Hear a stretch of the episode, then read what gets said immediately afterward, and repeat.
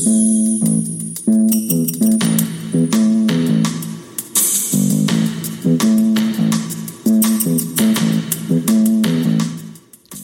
welcome to Around the World in 80s Movies. My name is Vince Leo. I am the author of the film review website, Qwipster.net. I invite you to check out over 4,000 of my written reviews. I've been doing film reviews since 1996, and you can read all of them at my website, Qwipster.net. Q-W-I-P-S-T-E-R.net. While you're there, I do encourage you to check out the link to my other podcast, similar to this one, maybe not as much background information and trivia because these are more recent movies that you can find in theaters, VOD, streaming services, what have you. And you can find a link to that at my website. It's called the Qwipster Film Review Podcast at qwipster.net. Today I'm going to be getting into the third of this three part series looking at alien refugees to Earth. Folks from outer space who've come to Earth for safety and maybe for a place to live permanently. At least in this case, stranded was just a temporary situation. Today I'm going to be talking about 1988's Alien Nation. This is an R rated film. It does have strong violence, brief nudity, drug content, and language. The runtime is a relatively short hour and 31 minutes. James Caan and Mandy Patinkin are the main stars. Terence Stamp gets a sizable supporting role. Graham Baker is the director, and the screenplay credited to Rockne S. O'Bannon. Now, the seeds of Alien Nation they started way back in 1985 when a producer named Richard Kobritz was looking for a writer for this other project that he had in mind. It was a horror project that he was going to do after the success of Christine, and it involved a killer doll, and it was going to be made for Columbia Pictures. It was going to be called Mechanicals at that time. Eventually, Kobritz hired Rockne S. O'Bannon for that project. O'Bannon was on hiatus. He was writing and story editing for the eerie TV anthology revival of The Twilight Zone. He also did an episode of Amazing Stories during this time in the mid 1980s. If you recognize O'Bannon's name, he created Farscape many years later in 1999 for the Sci Fi Channel. Now, when the Columbia project went into turnaround, the two men decided that they were going to collaborate on another project that they could work on. And O'Bannon already had an idea that he had been pitching to a, a few studios for a new television series. He thought that that premise could also work as a movie if they wanted to make one. It was a police procedural with a science fiction twist, a buddy cop action flick partnering a human and an alien out on patrol in the city. Kobritz gave O'Bannon two and a half months to write a script on spec instead of making a studio pitch. Cop films were very hot in the 1980s, so O'Bannon developed this project as a cop flick primarily, although with that science fiction underpinning. It would stay grounded on Earth. There was going to be no space flights, no alien tech, or laser blasts, or flying cars. The aliens could not return to their homeworld, and because they were slaves there. If, to keep costs low, the setting was the very, very near future with the crash of an alien spaceship carrying these aliens called newcomers. And to make this story work, the aliens excelled at assimilation into human culture. They were very fast at picking up how to live among humans. They quickly learned to speak Earth's languages fluently, and they would adapt to Earth's clothing and culture, pretty much looking like humans except for certain features. O'Bannon's first script carried the title of Future Tense because it was set in the immediate future and it was meant to be a tense thriller. As he wrote, he had Patrick Swayze in mind for the jaded human cop, and then his sidekick would be perhaps John Candy in the role of his alien partner. Once completed, Kobritz submitted this script to all of the studios. Several did express some interest, but Kobritz decided to go with Pacific Western Productions, and that was run by his friend Gale Anne Hurd, who had a development deal with 20th Century Fox at that time. Now, Hurd, when she read this script, she really couldn't stop. It was really a page turner. She loved the immigration allegory within this science fiction action flick formula. Hurd brought it immediately to Fox, and they loved it as well, except for the title, which they really couldn't decipher, and they felt audiences would not really understand what that was about either. Future tense. Kobritz and O'Bannon decided they would brainstorm very quickly a new title because essentially it was in the heat of the night, except with an alien instead of a black man. And it was also like it was an episode of The Outer Limits, so they decided to combine the two into a new title called Outer Heat. Now, based on the strength of his popular Isuzu commercials, the ones in the mid 1980s that were very popular, it was called the Liar series. It starred David Leisure as Joe Isuzu. Hurd and Kobritz selected the director of those commercials from Great Britain, Graham Baker. He was hired really to keep control of this production. He was not necessarily hired to bring a brand new vision from what they wanted. Baker had been a director as well in feature films. He did the third film in the Omen franchise called The Final Conflict, which came out in the early 1980s. A couple years later, he did a, a horror flick called Impulse. And Baker, when he read the script, he knew he wanted to do it within five or six pages into reading it. And he felt like, just like they had mentioned, in the heat of the night, but with the relationship between a different planetary species that initially doesn't like one another, similar to Enemy Mine in that respect, a film that he very much enjoyed. Now, immediately they knew that they needed to start right away with trying to develop the look of these aliens. Hurd went to a familiar collaborator. He had worked on The Terminator and the Aliens, Stan Winston, for those makeup duties. But Winston was busy directing Pumpkinhead at the time, so he could not be directly involved, but he felt his top notch crew could handle the foam latex process to bring these aliens to life, somewhat similar to Planet of the Apes. O'Bannon's script described the aliens as being all over six feet tall. They would have leathery skin. Those early designs that Winston's crew came up with resembled hulking brutes to contrast their gentle personality. But Baker and Hurd urged for subtlety. They wanted to make these alien characters as human like as possible, maybe more like a different ethnicity than a frighteningly eerie new species. And that's because Baker wanted audiences to recognize each actor under these prosthetics and to instantly accept this premise and these characters rather than continuously view them as aliens or something that could never really assimilate with human society. During this period, Hurd showed the screenplay to her then husband and frequent collaborator, James Cameron. Cameron decided he was going to do some script doctoring here. He revised the script in October of 1987. He removed this opening narration that O'Bannon had put into it. He made the action sequences within the story service the plot rather than just be side detractions from it. And when Cameron was done, Hurd gave the revised script back to O'Bannon to make a final revision to this Cameron polish, getting Outer Heat into its final state. And one last change was asked for by Fox. Again, they didn't like the title yet again, Outer Heat, and that was because there were a couple of other high profile mismatched cop films that were set for an early summer 1988 release with Heat in the title.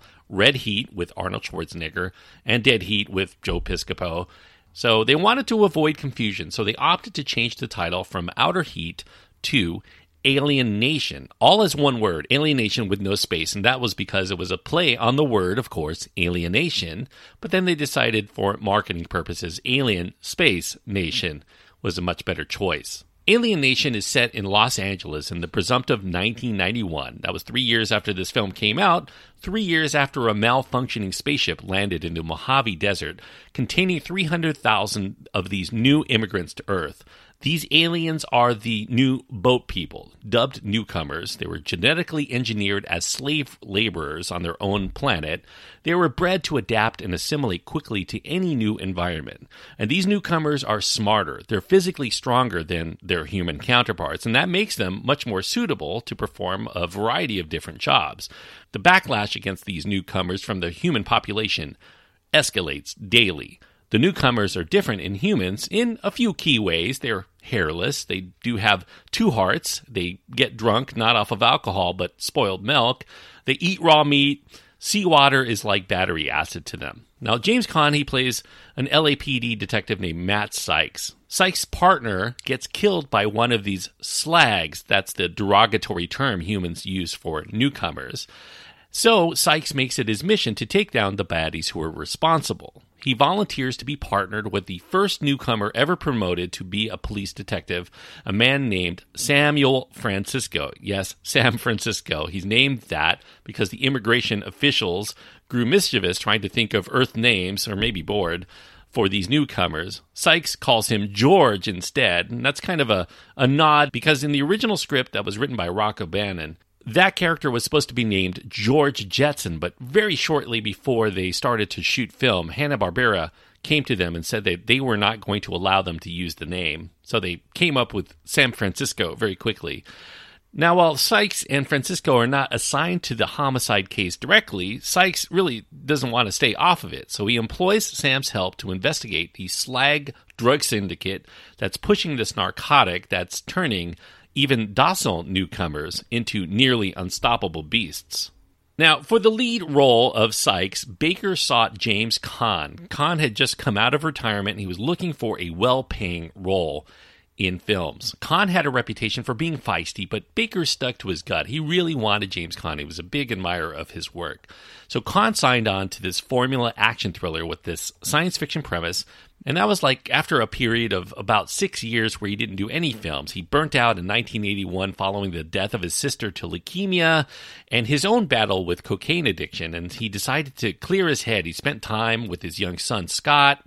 He really was enjoying his life away from Hollywood. The only thing that brought him back was this 1987 film by Francis Ford Coppola called Gardens of Stone, which failed to get much recognition in the box office, although he did get some acclaim for his performance here. Caan had run out of money. He was risking losing his house, so he decided he had to go back to work. He needed a bigger payday here, and this was a lucrative offer. So Caan agreed to Alien Nation to show that he could also open a picture. He still had box office appeal, especially since this was a film that he thought his son, Scott, might enjoy. So he signed on without even reading the script. He didn't even know the full story, but he thought that the director was friendly, Graham Baker, and he wanted to work with Mandy Patinkin, who had already signed on. So he said yes, and he prayed for the best for what would be, hopefully, a good film. Now, once he found out what the movie was actually about, he instantly thought it was B movie formula. It was pretty easy to figure out from the script. He especially did not like when Terence Stamp, the bad guy, enters the scene. He thought that everybody was going to know what happens there.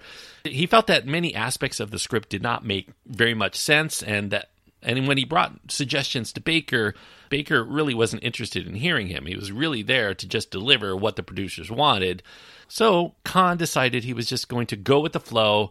He would again pray for the best that a good outcome would result. When Caan read the script, he had intended to play his character as an all out racist, one who would put Archie Bunker to shame. But when they hired a black actor as his very first partner, the one that gets killed and he vows to avenge, he realizes that all out racist was not really going to fly. And when he voiced his displeasure at this, he realized that in this film, he was just an actor. He was just trying to get through a movie it didn't always make sense. He was just going to do the best he can with his individual role and not pay attention to what everybody was doing around him. So he was going to play Sykes instead as this narrow minded, bigoted jerk that doesn't want to accept change until those changes are out of his control and it becomes his new normal. At the very least, he is proud of the character work that he did, especially with Mandy Patinkin for the buddy cop scenes. Now, Patinkin had a much harder role because he spent the first four hours every day in the makeup chair for these prosthetic headpieces that he had to wear pretty much all night for the shoot. And they also decided to allow more freedom for these actors in makeup. They learned from the mistake in Enemy Mine. In Enemy Mine, Lou Gossett Jr. appears pretty much unrecognizable in his performance under this mask and this thick alien accent. So they wanted this to be just another race of immigrants in the United States but just slightly not human. Patinkin did hate the makeup process all four hours every single day, especially the base of the makeup, the tight bald cap that gave him headaches. But he was committed to the part and he wanted to do the best job he can. Patinkin said that the only thing that got him through this whole experience was that James Caan had a great sense of humor and they enjoyed their working together. Now, Caan's role may be not as difficult as Patinkin's, but he did have a hard time trying to play this bigot that we're supposed to find likable enough to root for, even though we are supposed to also not like him. There's a story arc there that we're supposed to root him on. You know, that conversion has to be from beginning to end believable, which is not easy to do in a 90 minute film that has a lot of extended action sequences.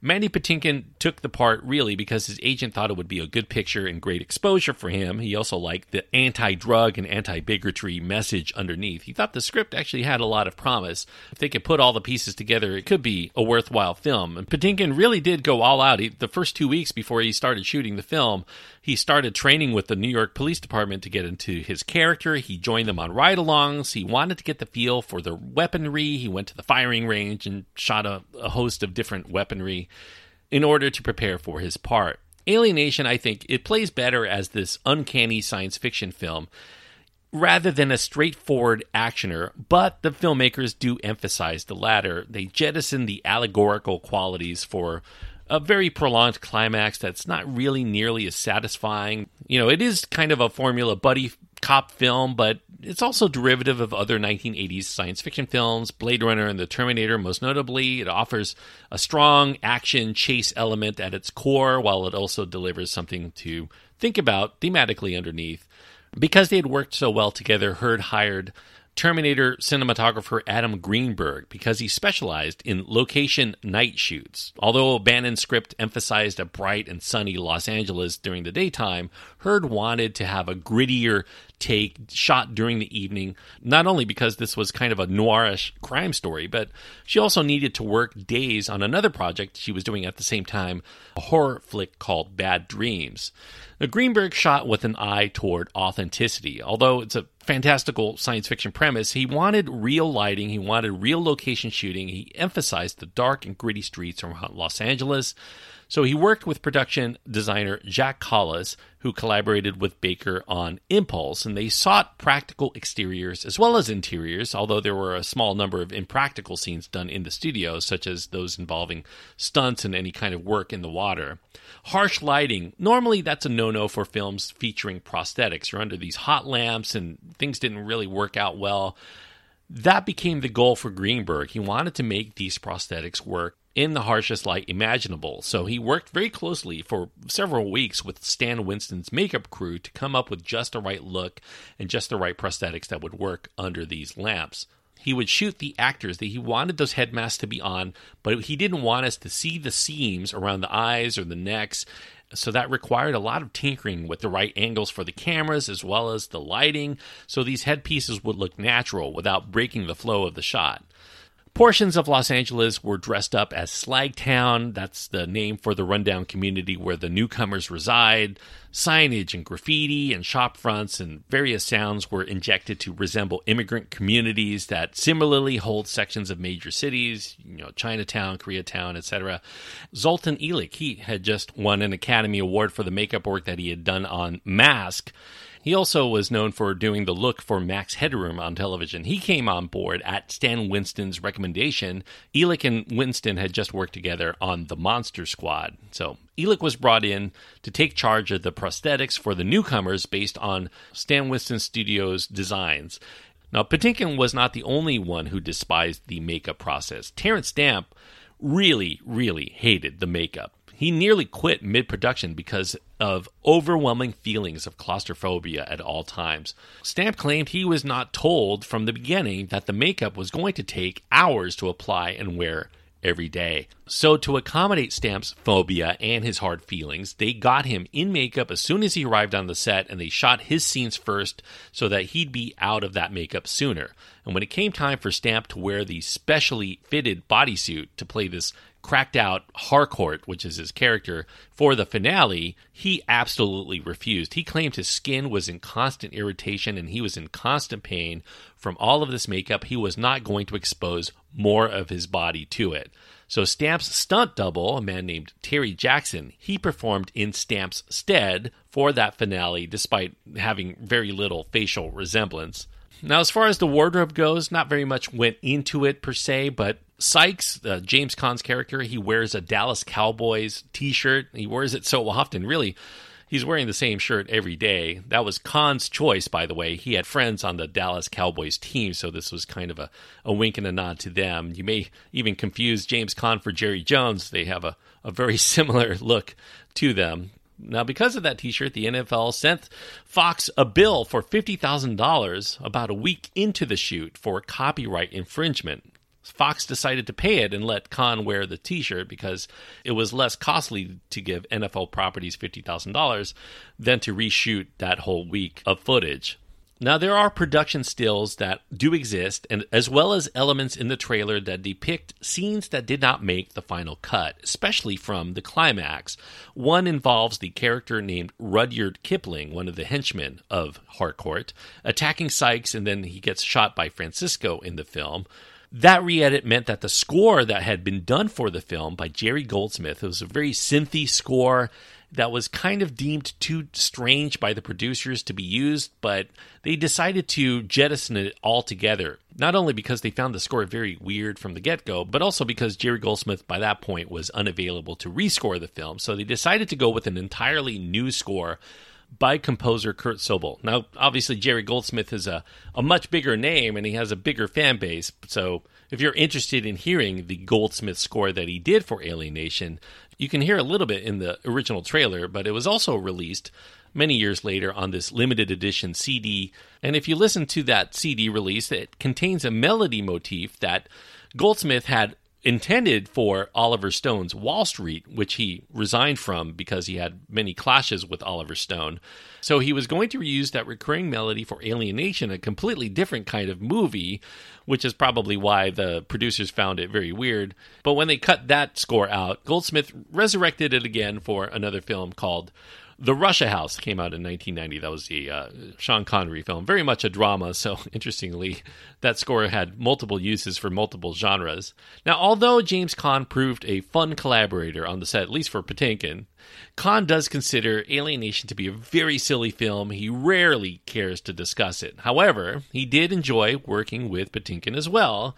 And although Caan initially liked director Graham Baker when he first met him, Caan's reputation for feistiness did emerge. They butted heads regularly throughout the shoot, and Caan lost all respect for Baker. He thought Baker caved too quickly to the studio demands and during an interview with the Dallas Times Herald after its release, Caan told them that he was not crazy about this film, to be quite frank, and there were a lot of mistakes that were made, especially in the ending. And he went on to say that Baker really could not direct traffic, so he really doesn't have a lot of good things to say, so he tries not to say them at all these days. Now, upon release, Alien Nation did do relatively well. It debuted at number one at the box office in early October, and it lingered in the top five for about another month. And all told, it took in about, in the United States, it took in about $25 million. And about $25 million, it had a $16 million budget. So with international money added in, it made about 32 or 33 million. So it made some money. And it also won the Saturn Award for Best Science Fiction Film of 1988. So it got some respect from the sci fi film heads.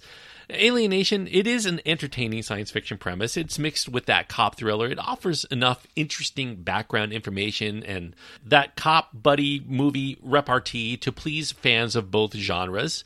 Underneath the narrative, there is that commentary on immigration, especially the difficulty of assimilation into current culture, as well as this uneven class system that's created by bigotry and xenophobia that leaves outsiders to fend for themselves. They turn to crime, to drugs, and any other means to make money. It never really delves deeply into those themes because this is a film that plays more as a straightforward action movie primarily, but future efforts on television. Yes, it became a television show after the film's release and quite a few novels as well. Those developed more on those themes in greater detail, and that made it much stronger, a bigger fan base, more unique science fiction work than was developed just from the film itself. But because of the many alterations, the original screenwriter and the conceiver of this story, Rockne O'Bannon, he really could not bring himself to watch the movie when it was first out in release, but he did watch the movie years later and he found it oddly enjoyable despite not really living up to his expectations or at least his demands. Since then, O'Bannon decided he was going to take more control over any stories that he did. He directs a lot of his own, he produces a lot of his own stuff. He says that the TV series that came out after, which he was not really involved with, and some Alien Nation made for TV movies. There were about five of them that were made. They explored his original vision with a lot more of that depth that he had wanted to put into this first film. So he really can't complain about the superficiality of the theatrical film because if you take into consideration the TV series, the made for TV movies, the novels, the comic books, etc., all of this went far beyond what he thought he was going to be able to cover in the first movie. And so he was glad to see it. Although they eventually made it kind of a darkly gritty film, kind of like Mean Streets, but with some comedy, O'Bannon's original concept was that it should stay light and funny, primarily because we're supposed to laugh at the folly of the bigotry instead of grimly accept it. Another disagreement that O'Bannon had with the way that they made this film was in specifying the date of the film. O'Bannon wrote his story to take place at this undetermined time. In fact, the very first words you see on the screen are next February, so it could have perennial appeal. We weren't really told what the date was. However, Fox decided to set the film definitively in 1991, including emblazoning that date on the movie's poster. That may have worked for audiences in 1988, but it really handcuffed future projects because it doesn't make sense beyond that date because we know none of these events ever really happened in 1991 or really any years henceforth. Now, Alien Nation never really delves deep enough in its characters to truly make the climax as gripping as it needs to be to elevate it into a science fiction classic for all times, but it is a fun film, and the screenplay O'Bannon manages to rise above the B movie delivery to make this a more intelligent and ethical story than most buddy cop thrillers around the takedown of a drug manufacturing crime lord tend to be. It's alien and yet oddly familiar, and it is an enjoyable film it's a B movie premise, but we like the characters. There are really good, strong character performances in this film, and it is enjoyable as very well made B movie fare. So that's why I'm going to give Alien Nation three stars out of four. Three stars on my scale means that I do recommend it for people who like this kind of movie. If you like your buddy cop thrillers, especially if you like science fiction as well, I think you're going to get the mileage to enjoy Alien Nation quite a bit. And if you really like this premise and you feel that the film did not explore it, there is the television series as well as those made for TV movies and those novels and comic books you can delve into as well. And by the way, that TV series that came on, it was produced by Kenneth Johnson. And if you've seen the miniseries called V in the early to mid 1980s, he produced that TV show. So there's a lot of sci fi cred for that TV show. It definitely has a fan base that still does exist. There are a lot of continuations that they've talked about. So definitely worth delving into if you get through this movie and you give it, like me, three stars or more out of four. In 2009, just the next year, there was another movie, very acclaimed movie and popular movie that came out called District 9 that captured many of the same themes of alienation, of immigration and assimilation using this alien species. So, definitely another movie to check out if you like the thematic material at the very least of Alien Nation. Also in 2009, the same year as District 9, the Sci Fi Channel started to develop a remake of Alien Nation with writer Tim Minear. Tim Minear, if you know American Horror Story, he's one of the writers for that show as well as an executive producer. Fox 21 was going to produce that remake, and they were going to set it in the Pacific Northwest in the year 2020, this year of this recording that I'm doing right now. 20 years after the alien ship lands with the newcomers, who've multiplied to represent a population of 3.5 million by that point, although they still mostly live segregated from living with the rest of humanity. Nothing really came of that. In 2015, Fox announced a remake in the work with Iron Man's Art Marcum and Matt Holloway scripting. After they left, the project was then handed to Jeff Nichols. Nichols thought he could make a trilogy out of it if the first one was successful, and Nichols said it was not going to be a remake of the first film, but it was going to be an original story that he had in mind already.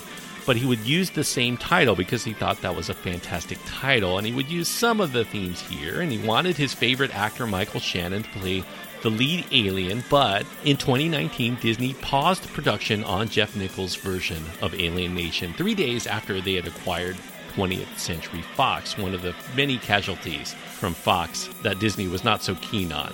Nichols has contemplated, by the way, transferring the ideas he had for Alien into a, an, another film, an unrelated project that would explore some of those themes he had in mind. We may not see Alien Nation, but some of those ideas will get recycled in a future Nichols effort, so he says. Now, in 2017, another movie that had a lot of the same idea of Alien Nation did come out. It was not Alien Nation, but it very much, for a lot of people, did resemble it. It came out on Netflix in 2017 with Will Smith, and it was called Bright. So I guess if you can't get enough, you can also check that one out.